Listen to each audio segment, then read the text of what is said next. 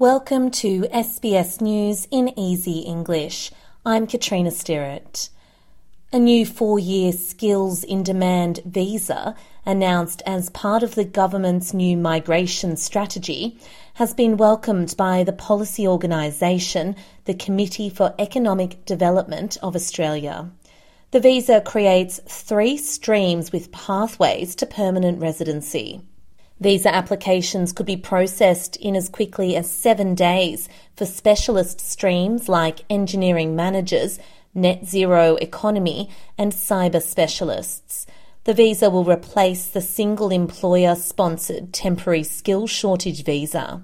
The CEO of the Committee for Economic Development of Australia, Melinda Cilento, told SBS the measure is welcome. As different needs have emerged, different kind of visas and, and pathways have been sort of bolted onto the system and labour market agreements have been added where they, they weren't you know, able to be addressed through other parts of the system. So I think um, that is exactly what the strategy is doing, is trying to establish three clear pathways in that sort of temporary skills area um, to allow the, the skills needs that we have to be addressed clearly and transparently.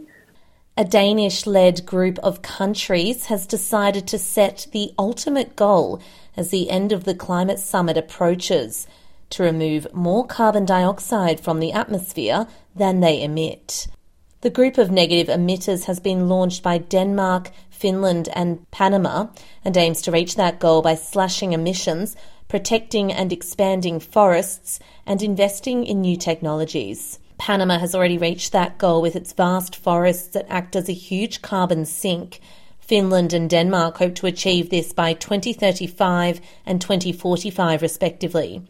Denmark's Environment Minister Dan Jorgensen says it's time to set the level of ambition higher. This is because we need to have more focus on one very, very important point, which is it's not enough to phase out fossil fuels. It's not enough to become uh, carbon neutral. Some countries need to be carbon negative.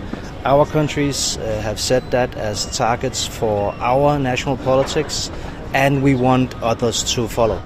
Residents in the main city of the southern Gaza Strip, Khan Yunis, say Israeli tanks have reached the main north south road through the city.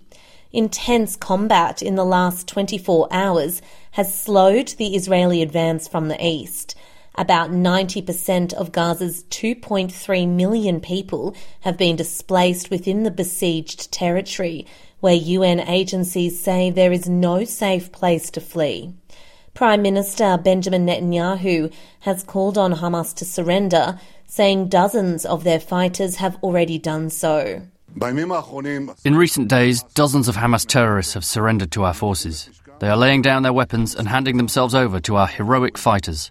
It will take more time. The war is in full swing. But this is the beginning of the end for Hamas. I say to the Hamas terrorists, it is over.